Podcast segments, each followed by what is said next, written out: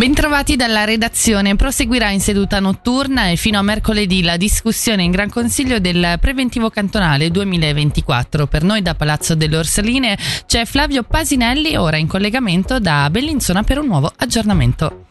Buonasera a tutti gli ascoltatori, siamo qui a Palazzo delle Orsoline, Orsoline dove si sta tenendo il discorso, il, il dibattito parlamentare sul, sul, preventivo 2024, un preventivo che ha assunto e assumerà tempi biblici, motivo per il quale è iniziato con una citazione omerica.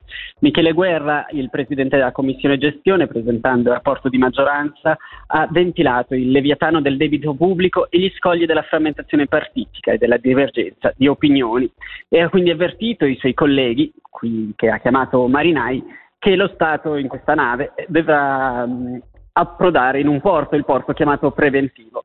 In, in alternativa si andrà alla deriva, quindi il preventivo è importante, come, ha sottolineato Michele Guerra, però la, il porto di stabilità evidenziato dalla stessa maggioranza non è così definito, infatti sono in dubbio molti passaggi chiavi che non sono ancora stati affrontati. Al momento l'unico tema emerso che è stato affrontato è la non sostituzione dei dipendenti cantonali, che è il primo scoglio anticipato dal Parlamento, che ha visto anche la direttrice del DEX, Marina Carobbio Guscetti, esporsi in prima persona chiedendo delucidazioni al, al relatore di maggioranza, appunto Michele Guerra, in relazione a questo punto che non è chiaro e chiede spiegazioni prima che il punto venga messo ai voti. Attualmente la discussione è nelle fasi preliminari, quindi non sono ancora stati messi ai voti nessun emendamento, quindi nessuna modifica al preventivo approvato dalla maggioranza, dalla commissione, dalla maggioranza in commissione e, e quindi al momento si, sta, si, stanno affrontando i temi preordinari e, e non ci sono ancora stati voti se non voti per discutere l'ordine delle discussioni. Quindi i primi voti saranno attesi fra, fra qualche ora. E non ci so aggiorneremo con...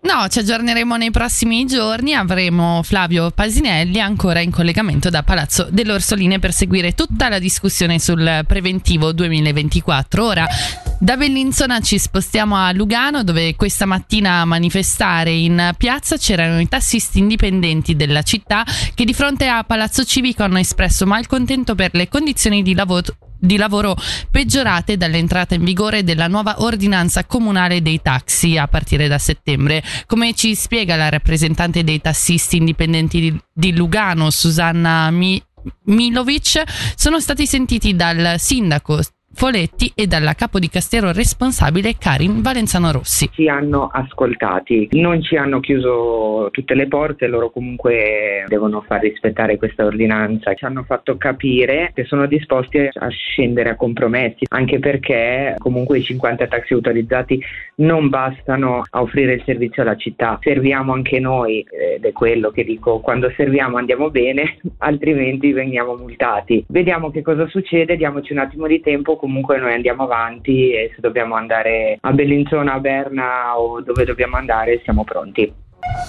Un manifesto per promuovere la cultura indipendente nella Svizzera italiana che ne sottolinei l'importanza e il potenziale economico e che esorti le autorità a concedere spazi e strumenti per professionalizzare il settore. Questa mattina l'associazione Idra, che ha coordinato l'esperienza della straordinaria Tour Vagabond a Lugano nei primi mesi del 2023, ha presentato insieme ai dati economici positivi anche la carta della Gerra. Ce ne parla il regista e operatore culturale culturale Olmo Cerri.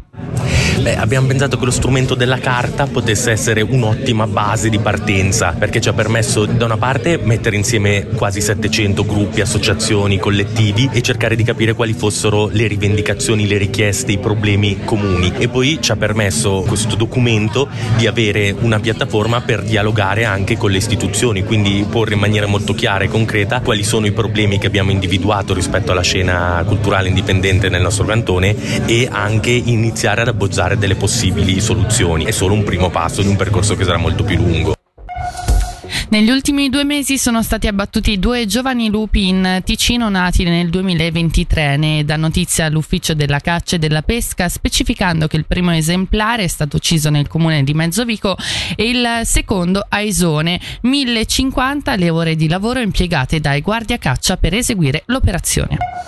Samantha Burguena in corsa per la vicepresidenza dei Verdi svizzeri. La decisione verrà presa nel corso dell'Assemblea dei delegati il 6 aprile. Per la presidenza invece l'unica candidata dopo la rinuncia di Greta Ghisin è Lisa Mazzone, ex consigliera agli Stati di Ginevra. Sulla candidatura i Verdi del Ticino hanno parlato apertamente di valorizzazione della presenza italofona. Sentiamo Samantha Burguena intervistata da Flavio Pasinelli. Sì, l'italiano, ma anche un modo di vivere la Svizzera Svizzera come cantone al sud, come luogo di transito delle genti e delle merci, il fatto di vivere in prima persona le questioni migratorie, di avere e di sentire anche un po' il profumo di mare con tutte le questioni legate al Mediterraneo. Quindi noi riteniamo non soltanto di dover rivendicare una presenza per difendere e promuovere la lingua italiana, ma anche per contribuire a una visione di queste tematiche che toccano in modo particolare il Ticino. Da Selina Lomia è tutto, vi ringrazio per l'attenzione e l'informazione torna tra un'ora.